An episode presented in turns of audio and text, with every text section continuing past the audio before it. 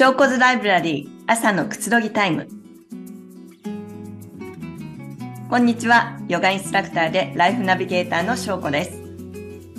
このプログラムは毎週月曜日、朝7時30分からヨギーエアのライブクラスでお届けしています。心のビタミンのようにインスピレーションにつながる言葉をご紹介するトーククラスです。朝のひととき、朝食をとりながら、あるいはコーヒーを飲みながら、ラジオ感覚でお楽しみください。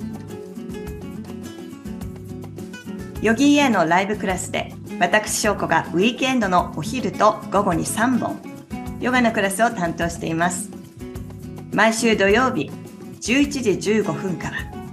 ウィークエンドフローヨガ。土曜日の午後1時から、ウィークエンドインヨガ。そして日曜日の午後3時から、ローリスターティブヨガです。ぜひクラスでもお待ちしています。皆さん、アロハです。ようこそ、小骨ライブラリー朝のくつろぎタイムです。えー、こちら本当に、あのー、はい、引き続きよろしくお願いします。えー、先ほどもちょっとね、あの、話してたんですけれども、もう少しで1年を迎えます。えー、今回ね、エピソードはなんと44回目のエピソードということで、2024年も、えー、どうぞよろしくお願いいたします。えー、さて今日はね、お休みの方も多いと思いますけれども、のんびり聞いてください。そして新年明けて、まあ、一週間ね、過ぎましたけれども、どんな感じでしょうか？皆さんは2024年どんな感じ、始まりを迎えているのでしょうか？えー、人によってはですね、まあ新年の抱負。英語では New Year's Resolution とか言いますけれども、こう、一年の今日、今年はこれをやろうとか目標を立ててる人も中にはいるのではないでしょうか。ね。私はですね、だいたい一年の始まりは、まず過ごし方としては、だーっとこう突っ走るのではなく、何事も急がず、慌てずをこう心がけて、いろいろ仕事もプライベートも詰め込みすぎないように、ゆっくりとするように、えー、フォーカスしてますね。はい。なぜなら、そうしてても何かとありがたいことに仕事も入ってきたり、いろいろね、スケジュールも埋まってきたりするんですが、あの、やっぱり私の中で皆さんもそうだと思うんですけれども、こう、プライベートでも仕事でも詰め詰まっていると、私の、体はなんか結構ね、硬くなってきたりとか、えー、英語ではオーバーウェアムとか、オーバーウェアムとか言うんですけど、こうなんか、あ、もういっぱいいっぱいってなって泣きそうになっちゃったりするので、スペースを常に保つことっていうのがすごいね、大事です。えー、なので、あの、一年の抱負っていうよりは、私は今年も心がけていること、日々心がけていることは、今までと同じようにここを一番にしていこうというインテンションっていうのは意図ですね。えー、してることがあります。意図していること。皆さんもきっと何かあるのではないでしょうか。えー、それは、日々の中で、毎日の中で、えー、自分をこう、ワクワクさせることとか、喜ばせることとかを習慣にしていくっていうことなんですね。そう、その喜ばせる時間が、こう、日々フォーカスしてることによって、どんどんどんどんそういう時間が増えていくっていうのが、私の、こう、インテンションです。意図としていることです。目標っていうより、そこを忘れずに行きたいなっていうのをね、いつも思い出すようにしています。えどうしても、こう、また日常に、また仕事に戻ったりとかすると、それを忘れがちになったりするんですけれども、まずここから今から自分を喜ばせることをすごい大事だなと思います。ということで、今回のテーマ、皆さんからも前回のエピソードからたくさんリクエストがあったので、今日も自分を喜ばせる習慣、ボリューム2ということでお話ししていきます。はい。ね、この新年のね、えー、始まり。なんか一週間目ってこう疲れが出てきたり、日本の皆さんはお休みがあってまた仕事してお休みっていう感じで少しリズムがね、日常とは違う感じだと思うので、あの、それをまたゆっくりと、その、なんでしょう。バランスを整えながら自分の喜ばせることは何かなって考えるのもいいのではないかなと思います。えー、では前回ね、あの見逃した方、見逃し配信とかで、えー、これからあの、もうエピソードは出てますので、聞いてみてください。えー、そして、えー、そうですね。まずね、復習です。前回聞いてなかった人も大丈夫です。この後、後から聞いてもらっても、また再生してもらっても嬉しいです。ポッドキャストや Spotify にも聞けます。えー、これから話していくことは、こちらの本ですね。自分を喜ばせる習慣。結構、あの、チャットでいただきましたが、結構買いましたとか、もう持ってますって方もいらっしゃったので、またそれを私がちょっと朗読みたいにして、あの、咀嚼していきたいと思います。田中勝則さんっていう、勝成さんですね、っていう方が書いた本なんですけれども、えー、幸せな人生を手に入れることは多くの人の望みです。そうですよね。それはなかなか難しいことでもあると言われていますが、この実は自分を喜ばせる習慣。この田中さん著書は特別な才能や努力は必要なく、ただ今という時間を閲ればいい。この閲るっていうのは何かというと、もう閲る皆さん漢字が浮かんできてると思いますけれども、こちらですね。閲、下の方です。これも喜ぶって使いますね。でも私たちは通常、あの、上の方のね、喜ぶの方を使ってることが多いんじゃないですか。喜怒哀楽のね、喜ぶ。もちろんこれもダメじゃないです。私も結構この喜ぶっていう方の上の方の漢字を使っていて、この本を読むまでは、あ、なるほど、快楽の方の回も喜ぶんだっていうことに気づきました。では、ここでも復習として、この初めの方の、えー、喜ぶ、喜怒哀楽の方の喜ぶっていうのが、前提として、こう、何かを受け取ることって刺激がある。で、喜ぶ。何かを、例えばプレゼントをいただいたとか、えー、そうですね。何かの賞を取ったとか、ね、宝くじに当たったっていうのもそうだと思います。そして、下の今日これからお話していく、えつる、ね、喜ぶの方は、越に入るとか、越に浸るっていう言葉があるように、越は心の私たちの内側におけるこう喜びの感情と言われています。もちろん、どっちもね、大切ですね。両方いい感じでバランスある感じで、喜ぶ、喜ぶ、どんどんどんどん私たちの中に増えていくといいかなと思います。どうでしょうか？ね。そして、この著書、著者ですね。著書、著書。自分を喜ばせる習慣という本の田中さんが言ってることは、人は自分の喜びを探すだけで幸せな人生を手に入れられます。皆さんは自分の喜びをきっと知ってる方、たくさん知ってる方いらっしゃると思いますけれども、今日はこの本の中から、こう、私が抜粋して、結構ね、もう第一章だけで終わるんじゃないかなっていうぐらいに面白いことが書いてます。今、画面とか見える方は、えー、見えると思うんですけれども、今日からうまくいくシンプルな77のことっていうのはね、あの表紙に書いてあるんですが、77あります。でも77全部紹介したいですから、ちょっとこの30分では難しいので、またリクエストあれば続編をやっていきたいと思います。えー、今日は先ほども言ったように私、翔子がこれと思ったもの、そしてすごい大事だなっていう、こう、第一章のことで結構ベースのところが書かれてるので、そこを、あのー、私も実際に、あ、実践していたっていうこともあるので、それも合わせてお話していきますね。はい、では、このね、本の第一章から、各章ごとにこうテーマがあります。第一章は、毎日をこの閲る方の喜びで埋めていく。そして、その中の一番目としては、最高の一日を始めるためにと書いてあります。ちょっとパラパラパラと今本を開きますね。えー、ここに書いてるのは自分が心地よくなれる朝の習慣と寝る前にリラックスできる習慣を持つことで一日の始まりと終わりをコントロールすることができます。今皆さんはね、その前にクラス取った人もいると思うし、今、まさに朝の一日の始まりだと思いますね。はい。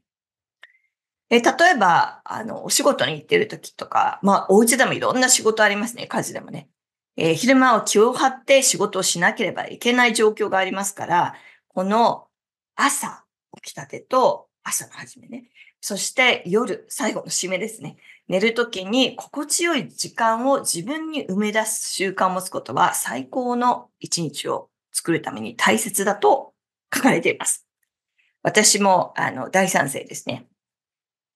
例えば、ここに書いてるのは、えー、この田中さんの知り合いの方のどこかの社長さんの人で、毎朝ご自宅の、えー、ヒノキ作り、すごいですよね。ヒノキ作りの露天風呂にバラの花びらを敷き詰めて入浴しているそうです。素敵ですよね。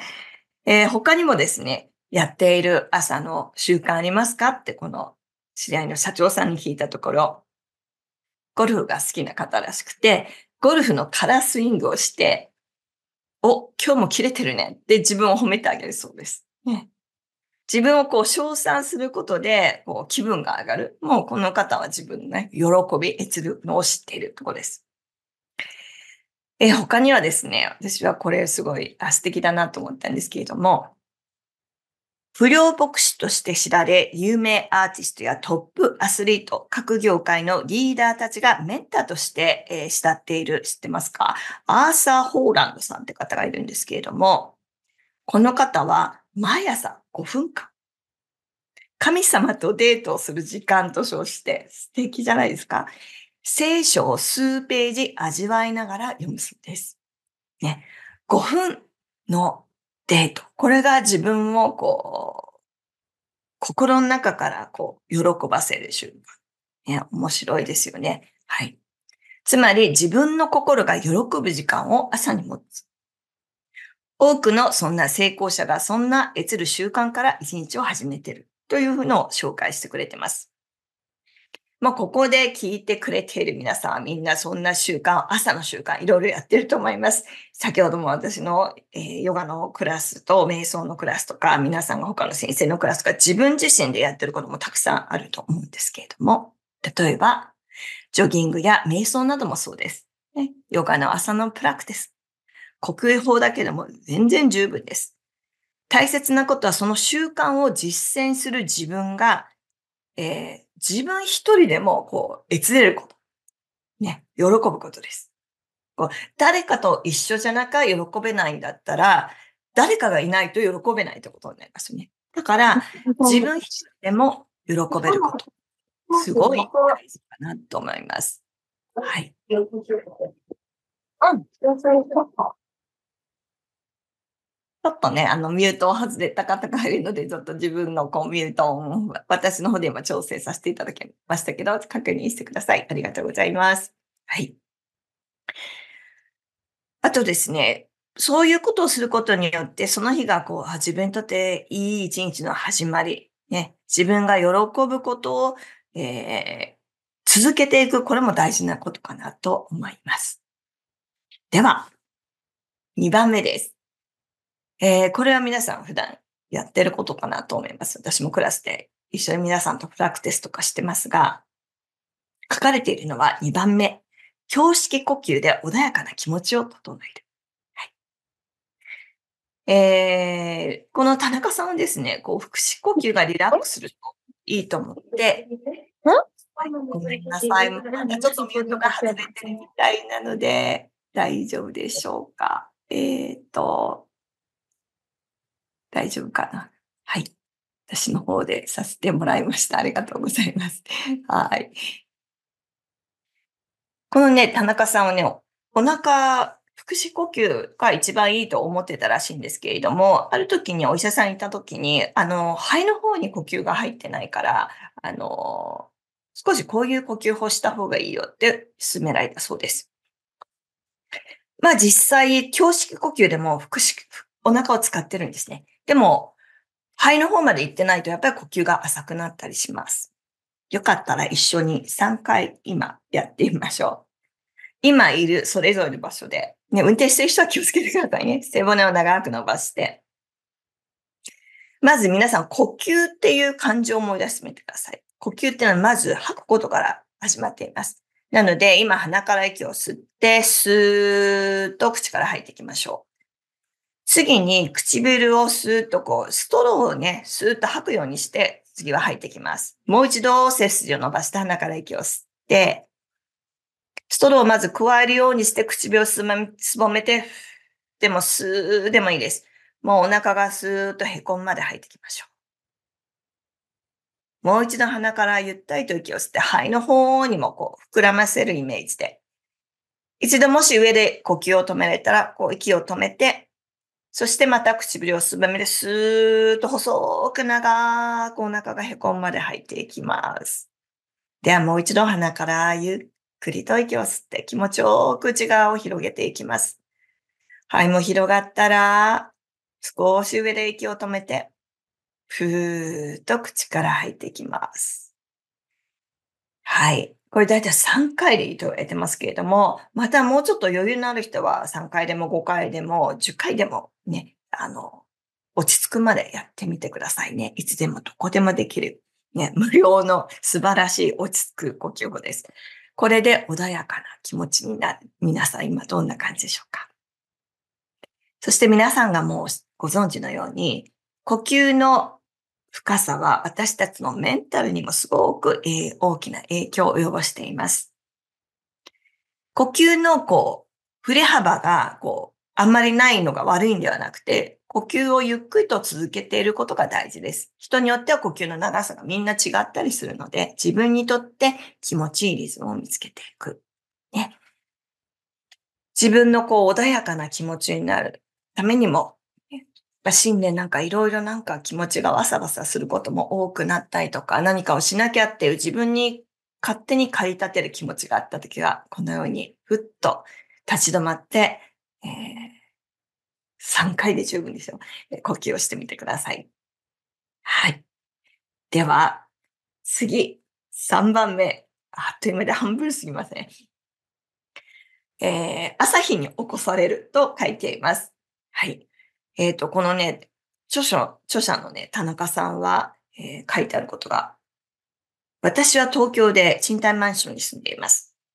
2年ごとに引っ越す。2年ごとですよ。2年ごとに引っ越すのも私の列の一つなのですが、その際、朝日が寝室に差し込む、えー、まあ、東を向いている部屋を選びます。まあ、このね、2年に1回引っ越しする。皆さんもご主人の転勤とか、自分自身のね、あの、お仕事の転勤とかとか、あとは自分が子供の頃、ね、お父さんのお仕事関係でよく転勤した人は経験あると思いますけれども、引っ越しって、あの、本当にね、いろんな意味で断捨離で大切ですよね。まあ、引っ越して私にとっても私もこれから引っ越す準備をこうしてるんですけれども、はーって気が重くなったりしますが、いらないものをこうね、こう、どんどんどんどん必要じゃないものを捨てていくっていうのはすごい大事かなと思います。で、このね、あの、田中さんが言ってることは、まあ、東っていうのはこう、もちろんわかるように、太陽が上がってくる方ね、えー、そこのお部屋を探して住んでいるということですね。そして彼が実践していることは、寝るときはカーテンは閉めず、朝日を、朝日と共に目覚めます。もちろん天気が悪くて朝日が出ない日や日の出よりも早く起きなければならない日もありますが、眩しくて寝ていられないほどの朝日に起こされた日には、それだけでご機嫌な一日になります。まあこれ、全員がご機嫌じゃないかもしれないですね。まだ寝たいのに朝日が入って。でも私はどっちかっていうと、この田中さん派なんですね。ただ、私は、えー、寝るときに真っ暗じゃないと結構寝れない方なので、私はカーテンをしっかり閉めているんですが、ただ、えー、今のところはね、全部家具付きのとこに、もう、初めから引っ越しするつもりで、そういったとこに来て、次のとこを見つけるためにここにテンプラに住んでるんですが、カーテンは変えられないので無理なんですけれども、まあ、例えば遮光カーテンとか、今ね、すごい技術の優れたものがありますけれども、逆にそうじゃない方が光が自然に入ってきたりします。私の今のテンポライのうちのカーテンは、あの、遮光ではないので、カーテン閉めても汗がしっかり入るようなので、結構目覚めはいいですね。あとはブラインド使っている人もそうですね。ブラインドをこう、なんでしょう、自分向きにしたり、反対側にしたりするだけで、こう、光の入り方が違うと思うので、朝起きるの苦手だよっていう人は少し、こう、ブラインド開けて寝たりするのもいいんじゃないでしょうか。なぜそれが大切かっていうと、皆さんも知ってますよね。あの、現代人というのはビタミン D が不足しています。えー、例えば私みたいにね、ハワイとかね、あの、太陽がいっぱいあるとことか一年中多いとこに住んでる人はね、自然に日焼けとかしますけれども、私は極力、あの、日中の、あの、すごい日が強い時には、あの、以外はですね、日焼けでもそんなに塗らないようにしてます。もちろん顔とかには塗ったりしますけれども、全体には塗ったりしないです。肌のためにもそうだし、あの、実際にビタミン D をこう受け取って、あの、免疫力を良くしていくっていうのもそういうのも意味がありますね。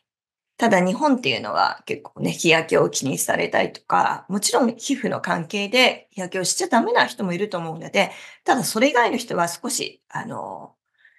日中の日差しが強い時以外は朝とかはもう抜群ですね。朝日を浴びるっていうのも大事だし、まあ夕日、今ちょっと寒いから難しいと思うんですけれども、カーテンを開けたりとか、ね、するだけでも変わってきます。さて、ここから私の少しチップスを紹介していきますね。なぜ朝日に起こされることがいいのか。これは、えー、本にも書いてあるんですけれども、朝日を浴びることで、まずセロトニンの分泌を促進します。皆さん、このセロトニンよく聞いてると思いますが、セロトニンっていうのは、私たちの体の中に出てくる、自然に出てくる幸せホルモンの3つのうちの1つです。じゃあ、このセロトニンは、まずね、朝は太陽の光を浴びることによって、私たちの脳の視床下部の一番深い脳の底にある、これなんて読むのかなって思って調べたんですけれども、思考さ上角っていうところがあるんですね。深い脳の底にあるところ。そこがちょうど両目の網膜から大脳へと伸びる視神経が交わる場所のちょこっと上にあるそうです。ネズミでは、えー、約2万個。私たち人間にはなんと約4万5千の神経細胞が集まっていると言われています。その神経核を形成しているのがここなんですね。この部分に、えー、太陽の光が浴びることが、セロトニンの分泌を促すことになります。なので、お休みだからとずっとカーテンとかブランド引きっぱなしでずっと遅くまで寝ていると、そういった、こうね、あの、パッと起きる瞬間をね、逃してしまうので、眠たいんだけれども朝日を浴びるっていうのを大事にしてみてください。そしてこのセロトニンをもう一つこう活性化していくのには食べ物にもあるんですけれども、アミノ酸のトリプトファンっていうのが材料になっているので、どういったもので取れるか簡単です。肉や魚、あとは大豆製品など。まあ日本はたくさんね、納豆とか、えー、豆腐とかあるので、まあただ、バランスよくですね、それがいいと言ってそればっかり食べるっていうんじゃなくて、バランスよく取っていくっていうのが大事です。はいさあ、ではここでですね、4番目に行きましょう。ね。4番目。今日の終わり方をプロデュースする。はじめのこう、1番目のテーマで話したと思うんですけれども、朝と夜、そのプロデュース大事だって話しましたよね。じゃあ、この朝の、えー、プロデュースをした後は、もう終わり良ければ全てよしで、終わり方を自分でプロデュースしていくことが大事だと言われています。皆さん夜寝る前に気持ちよく寝れる方法をしてるでしょうか？よくこっちちゃんも話しますけど、寝る前までずっとゲームをやってて、こう、なかなか眠れないっていう人は、そのゲームにもよりますけれども、まあ基本的にはブルーライトをずっと寝る前まで浴びてるってことは、眠る状態をこう逆にシャットアウトしてることになりますので、気をつけてくださいね。えー、夜の前、寝る前に私はこんなことをしています。寝る1、2時間前からきっちりではないんですよ。えー、照明を落としたい。まあでもまあ、もう夕方私はなるべく夕飯とか早めに食べるんですけれども、6時ぐらいとかに食べたりとかしてますが、えー、まあ、そのあたりから照明を落としたりしてますね。こう、もうリラックスモードに自分でこうフェイドアウトするようにプロデュースしてます。そして寝る前の最低30分から1時間前には、これもきっちりじゃないですけれども、まあ先ほど言ったスマホとかタブレットを、えスリープモードにしてますが、実はもう皆さんも使ってる人もいると思いますけれども、もうセットアップしてると勝手になります。で、その、セットアップした時間の後にちょっと調べたいものがあると、あの、もう一番新しい今 iPhone 持ってるんですよ。聞いてきますね。これをあの無視するのか、そのまま今日だけはいいのかって出て、今だけ無視するっていうのにして、あの、使ったりするときもありますが、なるべくそのように切ってます。他には、えー、私はその、まあ、寝る前もそうなんですけれども、まあ、夕飯の自分で用意しているときとか、ディナーを食べているときは、えー、大好きなジャズの音楽とか、あ、今日はこんな気分だから、今日はちょっと違う音楽をかけようみたいな感じで、音楽、自分のプレイリストがあるんですけれども、それをかけながら、えー、楽しい時間をね、えつる時間をしてますね。あとは寝る前はですね、あの、同じようにリラックス効果の高い激しいリズムじゃない音楽をかけながら、えー、インヨガとかリストラティブとかゆっくりと、こう、今日はフォームローラーを使おうとか、テニスボールでマッサージしながら寝ようとか、いろいろその時に合わせて、あの、まあ、必ず、まあ、引用側とか、ディスタジはその中には入ってますね。やってますね。あとは時間があれば足マッサージなど。めんどくさいな、ちょっと手を使うのもめんどくさいなと思ったら、足をマッサージする、こうね、ローラーみたいに使ってます。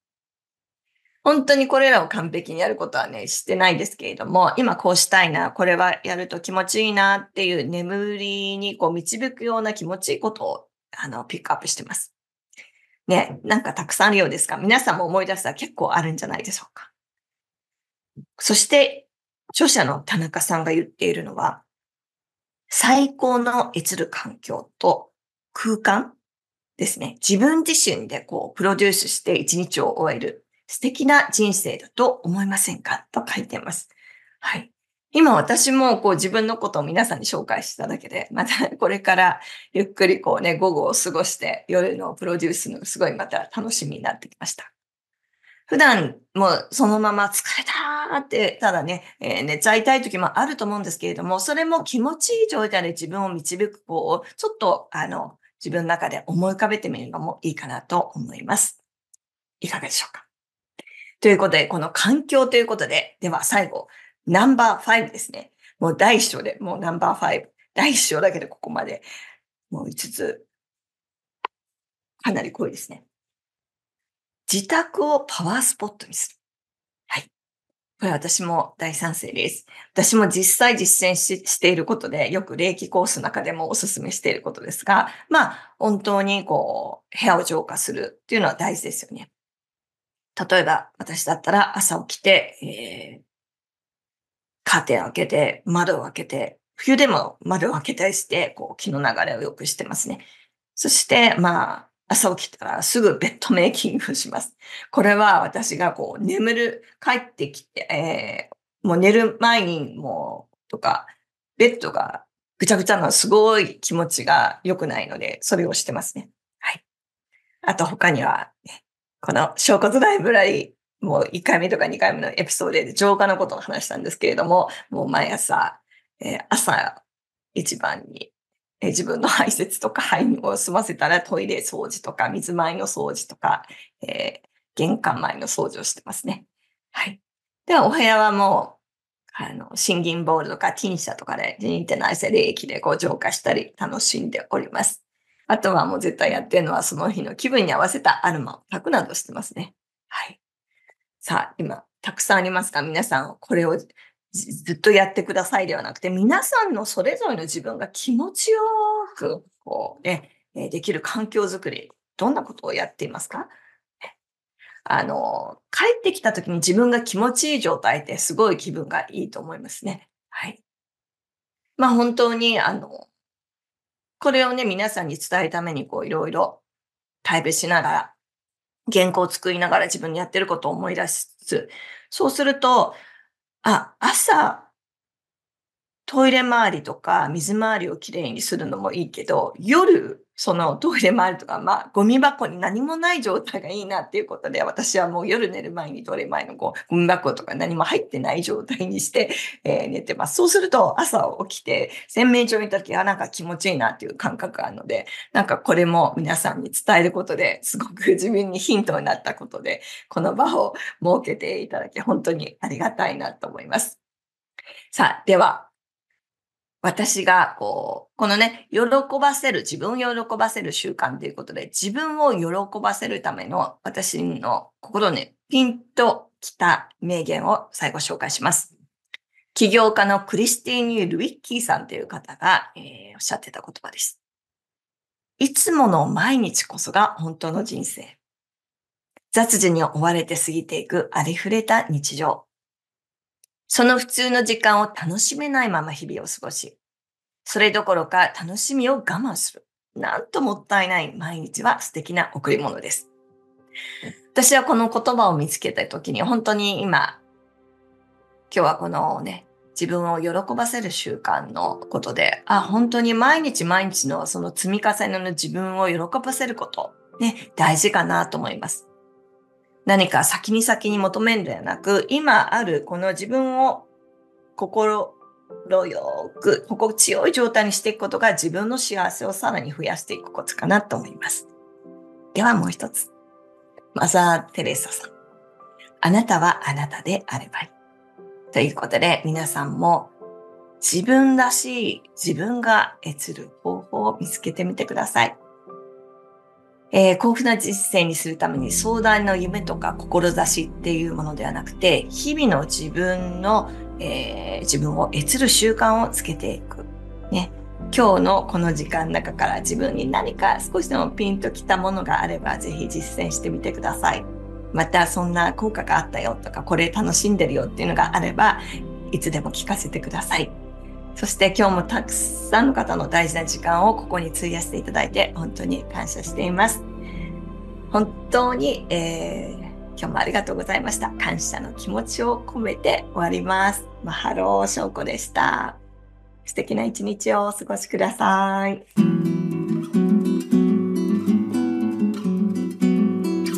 ショーコズライブラリー朝のくつろぎタイム。このプログラムはヨガインストラクターでライフナビゲーターの翔子が心のビタミンのようにインスピレーションにつながる言葉をご紹介するトーククラスです。毎週月曜日朝7時30分からヨギーエアのライブクラスでお届けしています。ヨギーエアのライブクラスでは70種類以上のクラスのほか季節ごとにテーマクラスも開催しています。また、ビデオクラスでは、ライブクラスのアーカイブや、取り下ろしのオリジナルプログラムを毎週追加しています。さらに、ライフスタイルを磨くための多彩なワークショップや、専門性を追求したトレーニングコースもご用意しています。幅広い選択肢の中から、